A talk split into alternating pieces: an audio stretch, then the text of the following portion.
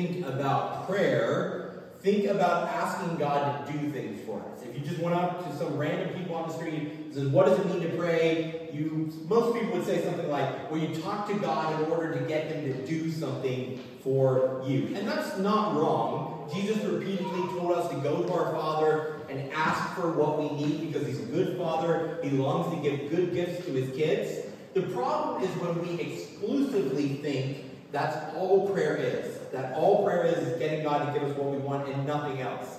For the last two weeks, we've talked about how really prayer is about a relationship with God, that it's about spending time with God, being with God. But today, we're switching gears a little bit and we're going to talk about when we ask God for things.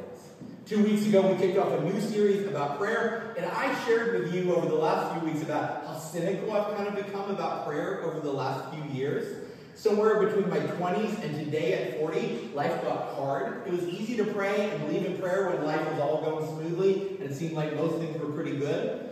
But it felt like over the years that prayer didn't seem to keep up. I kept praying about things and nothing was happening. And unconsciously, at least at first, I began to think, am I even talking to God? Is he even there?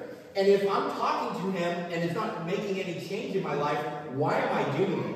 Maybe you've thought something like that. Maybe you're thinking something like that right now today, listening online or sitting here. Maybe you're scared to admit that. It's okay.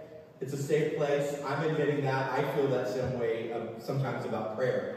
And I really started this series because I want to recapture my love of prayer. I want to get back to a point where prayer is not just a burden or it's not just something I have to do, but it's something I long to do. And so that's why we're in this series. And today, we've, we've been talking about all these different ways to pray, things to focus on in prayer, but today we're talking about asking God for what we need. What should you say when you pray? What shouldn't you say? Is there a way to more consistently get what you want? If you go to the prayer section in a bookstore, it's almost exclusively here's how you need to do it in order to get what you want. Like, here's the wrong way, you won't get what you want. Here's the way that you can kind of always get what you want. There's a lot to say on this subject, so we're going to jump right into it. Um, back in Tennessee, when I was a pastor in Tennessee, I had a young man ask me a very good question. I was talking about prayer, and the church we were at taught that God was in control of everything that happened. And so he asked a really good question. He said, What's the point of prayer if God is just going to do whatever he wants already? Why pray for a person with cancer to live if God's already decided they're going to die? Maybe you thought something like that. Like, what's the point of prayer? If God's just going to do whatever he wants, like, why does it matter? This kind of thinking comes from the Calvinistic side of Protestant Christianity. The idea that God has control over everything, so what's the point of anything I do because God's already made me do it, or God's already made me say it, or God's already made that happen. If God already is going to do what he does, why pray? Well, I think we should pray because this isn't the picture we have of God in the Bible. We don't have a God who's controlling everything and he's like, I don't care what you say or what you ask for, I'm going to do what I want. God wants to discuss the direction of the world's future with human partners. Let me say that again. God wants to have a discussion with you about your future and the future of the world. We have a God who can change his mind. And for some of you, that's going to be theologically scary. I might even get some emails about it, but it's just true. We have a God who can change his mind, and I think that's a beautiful thing. God has incredible respect for human agency and free will. So when we come to Him in prayer, He it can actually change the direction He's going in. Don't believe me? Consider Abraham. God was going to wipe out Sodom and Gomorrah for being cities of violence and injustice. Abraham convinces him to spare some people from those cities. God says, I'm going to wipe them all out. It's all violence and destruction. And Abraham's like, no, no, no, let's have a discussion about this. And Abraham actually keeps coming back and changing the rules of the agreement, and God goes along with it. Moses, when God was going to wipe out Israel for being uh, idolatrous, convinces God to show mercy and to not wipe them out. God intended to destroy Nineveh, one of the most violent, oppressive cities of the ancient world. But first, he sends the prophet Jonah and they end up repenting, and God says, Now I'm not going to destroy you. I was going to destroy you, now I'm not. And Jonah, who hated Nineveh and really wanted them to be destroyed, he started lamenting. He's like, You're a God who always changes your mind. You always change your mind towards mercy as soon as people show a little change of heart. So your prayers matter because just because God's heading in a direction doesn't mean he'll keep going in that direction. He wants to have a conversation with us, with humans, with his human partners on the ground. God created mankind to rule and reign on earth in his image.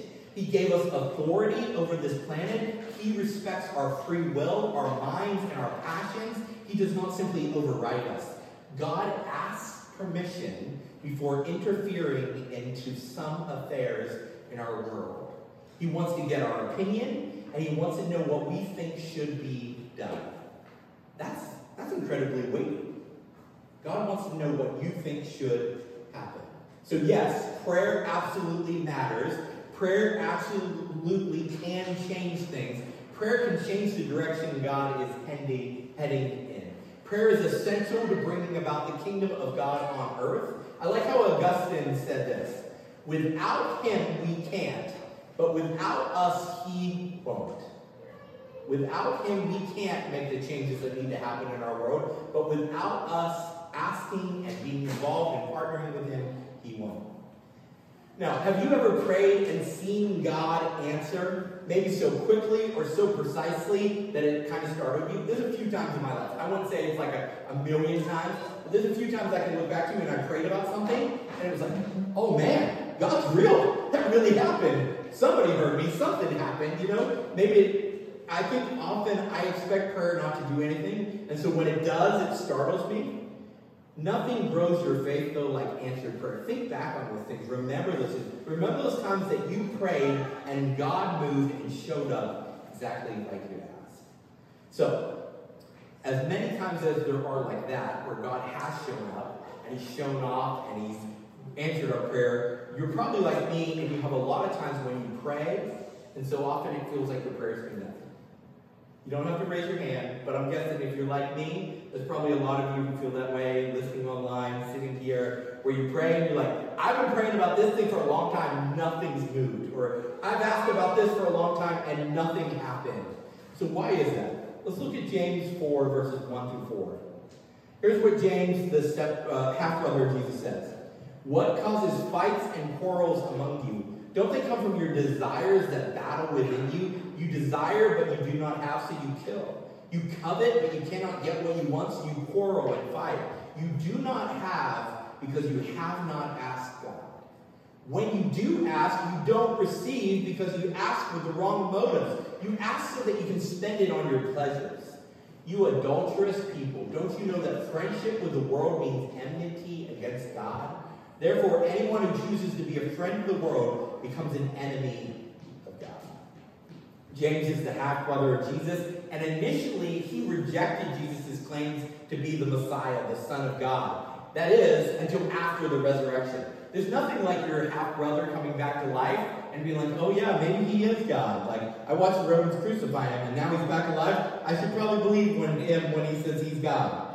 James went on then to lead the first and for a long time the largest Christian church in the early church in Jerusalem.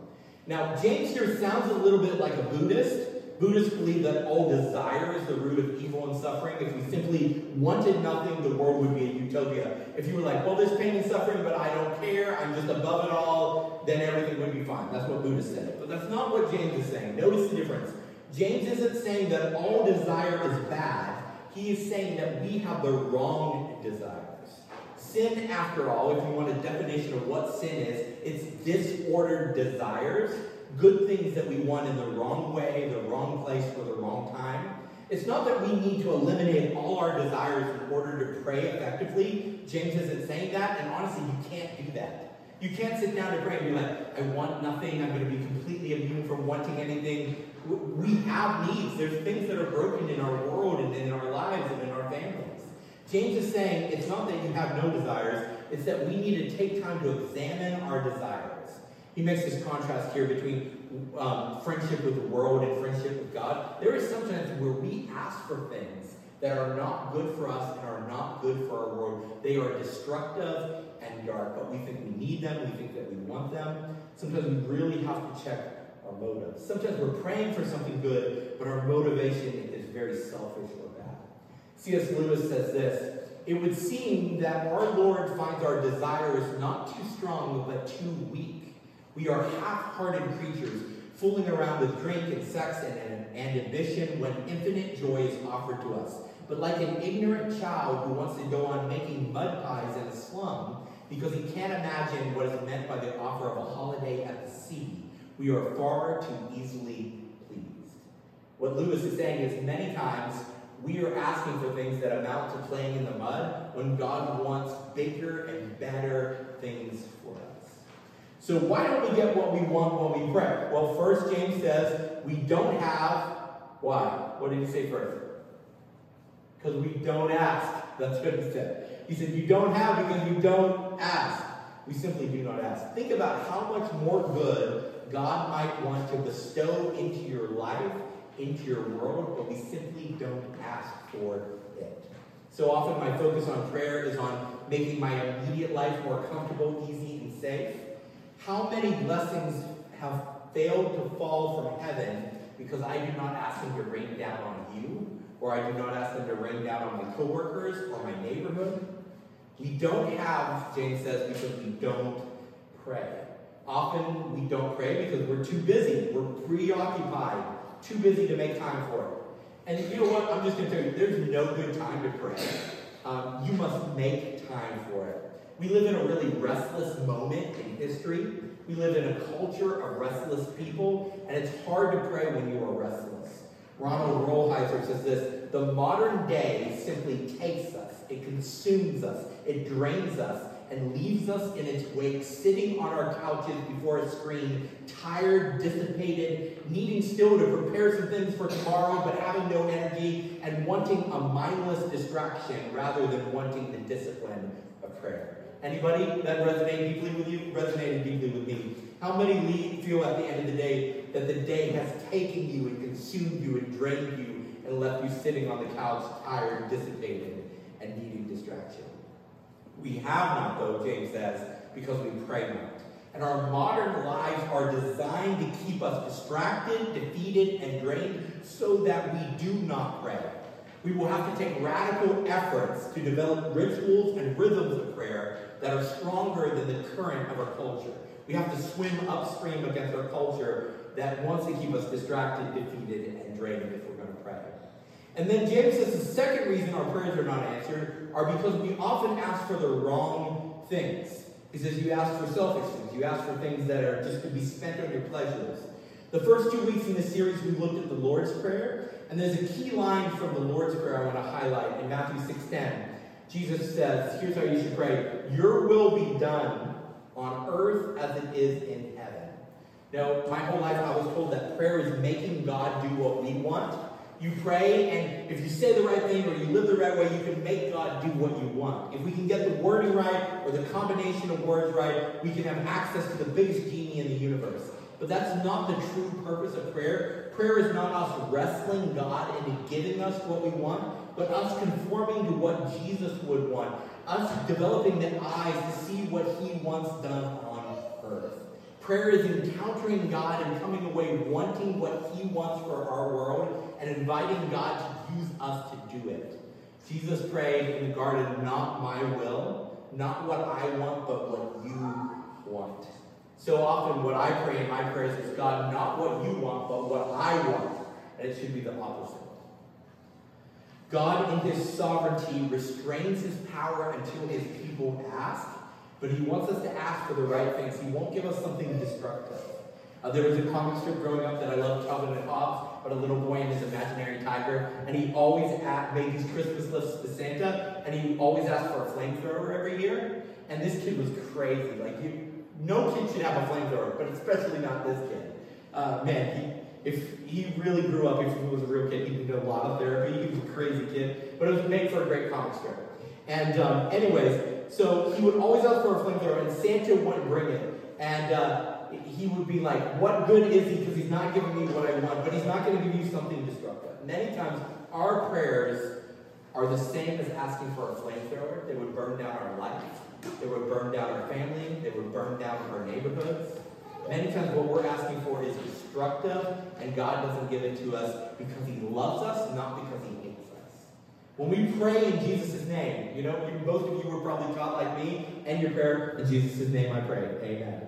Praying in Jesus' name, though, doesn't mean ending our prayer with a canned phrase. It means praying like Jesus would.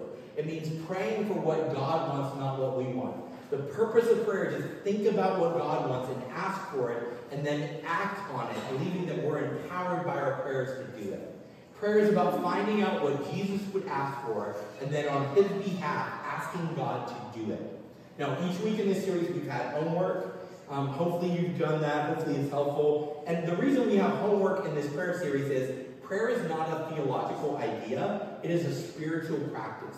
And it's way too easy to listen to a message like this and be like, yep, prayer's good stuff. In it. Love it. Yep, keep going. Yep, that's so true. And then do nothing with it. And believe me, it's easy for me to study and prepare and preach a message like this, and then just through my week go, yeah, prayer is really great, and not praying. So that's why we have homework. We want it to be something that you do and you act on. So this week, your assignment is each day, at some point in the day, set a reminder for yourself. Ask yourself, what would Jesus pray for if he were me? If he was in my shoes in this moment, at this place in time, what would Jesus pray for if he were me? Then go and pray. I'm telling you, at least for me, it transforms the way I pray. Because what I pray for is usually selfish and small. And when I think about what Jesus would pray for in my situation, it is often much more others focused and much bigger and more beautiful. It'll change the way you pray. Just try this once a day. Okay, the third reason our prayers are not answered is that sometimes, for God's glory and greater purpose, we have to wait. In John chapter 9, the disciples find a man born blind, and they ask Jesus, they say, Hey, this guy's blind, so did he sin or did his parents sin? Because somebody had to sin for him to be born blind. Notice their frame of reference. Bad things are from God, those are things God does to us. And Jesus refutes that. Here's what Jesus says in John 9 3. Neither this man nor his parents sinned, said Jesus. But this happened so that the works of God might be displayed in him. There are some moments in your story when you pray and your prayers are not answered because the works of God are going to be displayed in you and through you in the situation you're in. I hate this reason. I hate this reason more than any of the other reasons because when you're in the midst of something and you're hurting and it hurts and it's painful and it's suffering, I, the last thing you want to be like, well, you know what? The works of God are going to be worked in you and through you in this situation. You don't want to hear that. But I will say, in hindsight, as I look back on some of the most painful moments of my life, I can say, out of those situations, somehow God displayed himself and his love and his goodness through me. I didn't always feel it to me in those situations, but many times people around me and after me have. Sometimes we don't get what we pray for because the works of God are going to be displayed in us, in our story. Our little story, through a moment of suffering or lack or unanswered prayer, is going to be woven into Jesus' big story. That's not an easy one to live, but I have lived it and I can't say it's true. The fourth reason sometimes our prayers need to be amplified with fasting, fasting from food. I won't spend a lot of time on this because in a few weeks we're going to have a message where I just talk all about fasting and how it relates to prayer. But Jesus said to his disciples, to his students, there are some things in the spiritual realm that do not move unless you fast and pray. It's a combination. The fifth reason is that sometimes we are asking for something so small or so generic, it's impossible to tell if God really answered that request. Um, I was part of a small group down in Tennessee, and there was this one guy who would come in every week and he would pray for the exact same thing. He would say, Pray that we have a good week. Now, I think that's great. I love having good weeks. I like walking away from a week and saying, Man, that was a good week. But how do you tell if that's true? And like, how do you tell if God answered that? It's so generic, it's unspecific. You know, it's just this vague kind of like, one person's going to say if they went through that week that it was good, and another person might go through that same week and say it's bad. Like it's very subjective. Praying specific prayers builds your faith because you know when God has answered. Mark Batterson in his book Circle Maker challenges people to pray big prayers because big prayers require a big. He argues that we pray small prayers because our faith is small. And we don't think God is going to show up. And we don't really think that God will act on our behalf. Many times I, throughout the years, I prayed small prayers because I thought man, God's probably not going to show up, and I don't want to be disappointed. And I don't want other people to think that I prayed about something and God didn't show up, so now they doubt God even exists. So I'm just going to pray something real small, real generic, and we'll never really know if He answers or not. Pray big prayers because He's a God who answers big prayers. He's a big God. The sixth reason is that sometimes God rushes to answer our prayer, but there's a cosmic war between His forces and the forces of darkness. We forget Earth is a cosmic battleground. We look out here and we're like, peaceful. Look how beautiful. I mean, in the unseen realm, there is a cosmic battle going on. In Daniel chapter 10, Daniel prays and God is silent. Daniel is fasting and praying and God doesn't send any answer. And he keeps praying and praying, going without food and praying and praying. Finally, an angel shows up. And this is what the angel says to him in Daniel 10, verses 12 through 13. Then the angel said to me, Do not be afraid, Daniel. Since the first day that you set your mind to gain understanding and you humbled yourself before your God. Your words were heard, and I have come in response to them. But the prince of the Persian kingdom resisted me 21 days. Then Michael, one of the chief princes, came to help me because I was detained there with the king of Persia. And you're like, what the heck is going on? Nobody really understands. The Bible isn't clear, but scholars think that there are dark spiritual forces rolling over geographic areas and while they know they're defeated on the cross, they know they are defeated because Jesus rose from the dead, they currently still have power and they use it to the efforts of God in our world. One day King Jesus will return and all power and authority will be given him over every corner of this planet. Darkness will be banished forever. But right now, here today, when we pray, there is a prince of darkness in Philadelphia who works to make you think that God isn't listening, that works to make you think that God doesn't love you, that works to make you think that prayer is a waste of time. And he does this because prayer is the biggest threat to his rule and reign over this area in Star Wars The Last Jedi. Uh, some of it was shot on this island, Skellig Michael, off the coast of Ireland. And the stone huts, some of the stone huts seen in that movie were part of an ancient Christian monastery. And as far as they knew at the time, that was the farthest west in the world. It's off the western coast of Ireland, and they didn't know about America. It was just all ocean out there. And so they went as far out as they could and what they did was for 24 hours a day, monks and friars and priests sat around and prayed to keep the forces of darkness and chaos to be pushed back and the message of the gospel of Jesus to flourish in Christian Europe. They believed that their prayers held off the darkness. As modern educated Westerners, we kind of scoff at the idea of dark cosmic powers but the ancient Christians did, and they believed that their prayers could hold back the darkness. Their prayers could open doors for the good news of Jesus Christ to expand and flow, and for light and um, technology and advancement to grow. Only humans who opened the door to darkness long ago had the authority to shut the door on darkness and welcome our rightful King Jesus instead. The darkness doesn't want you to pray, and there are dark spiritual forces in Philadelphia who don't want you to pray. My seminary professor used to say this to me the most important thing about your spirituality is how you respond when God doesn't give you what you want. The most telling aspect of your spiritual maturity is when your prayers go unanswered. One of the most important aspects of prayer is showing up even when it is dry, even when it feels pointless, even when it seems like none of our prayers are being answered.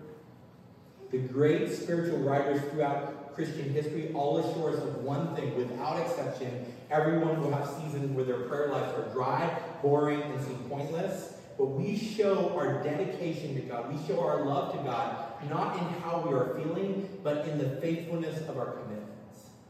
If you are praying and it feels like you have no answer, if it feels like heaven is closed off to you, if it feels like you are shouting at an empty sky, keep showing up. Keep praying, keep knocking, keep seeking, keep asking, because our loving Father is still there. He heard Daniel on day. We don't always know everything that's happening behind the scenes. We don't know how he's weaving our little story into his big story, how the glory of God is going to show up in us and through us because we kept praying when everything felt dry and dark and pointless. Your prayers are going somewhere. They're going to the ears of a loving Father. He hears you, and He is not deaf. He is not blind. He is not ignoring you. He is working. And for years and years, I prayed and prayed and prayed. And we have a little answer to prayer back there for 10 years I prayed about. And I was thinking about the fact that she was born in 2021 and how desperate I was in 2021 and how much I cried out to heaven and said, God, you don't hear me. You're not listening. This is taking so long. Where is our child? We prayed and prayed, and where is she? Like, we have, are you even there? I've prayed so many years, and I didn't know it, but my little miracle was being born somewhere her two years later. God is working even when you can't see it. He's especially working when you can't feel it. Don't let the darkness win. Our prayers push back darkness. Our prayers bring light. Our Heavenly Father hears us and loves us. Lord Jesus, thank you for this reminder that you hear us when we pray. And when we have an unanswered prayer, God, my immediate thing is, man, prayer doesn't work, or God's not listening to me anymore, or like, what's the point of this? And God, help me to be faithful to keep praying even through the dry season I find myself in when prayer feels hard and it feels boring and it feels pointless. God, help me to keep praying. Help me to keep believing that you are loving and good. God, I pray for the people here and the people listening online, watching online, who have been praying about something so long that I pray that you give them hope. Give them a sign that you are hearing them. Send messengers like you sent to Daniel. Lord, fight off the darkness and send those messengers to say, hey, God is hearing you. God is working on it. He has not forgotten you. The story isn't over. He's still coming. He heard your message. He wants to intervene. You changed the direction he was heading in because he desires you to be his human partner on the ground. He heard you. He knows what you want. He's passionate about you. He's working. Will you just remind them and encourage them Will you give them hope this week? Will you let people know that they are being heard? That their prayers aren't just going nowhere? And I pray all these things like I believe you would pray, Jesus.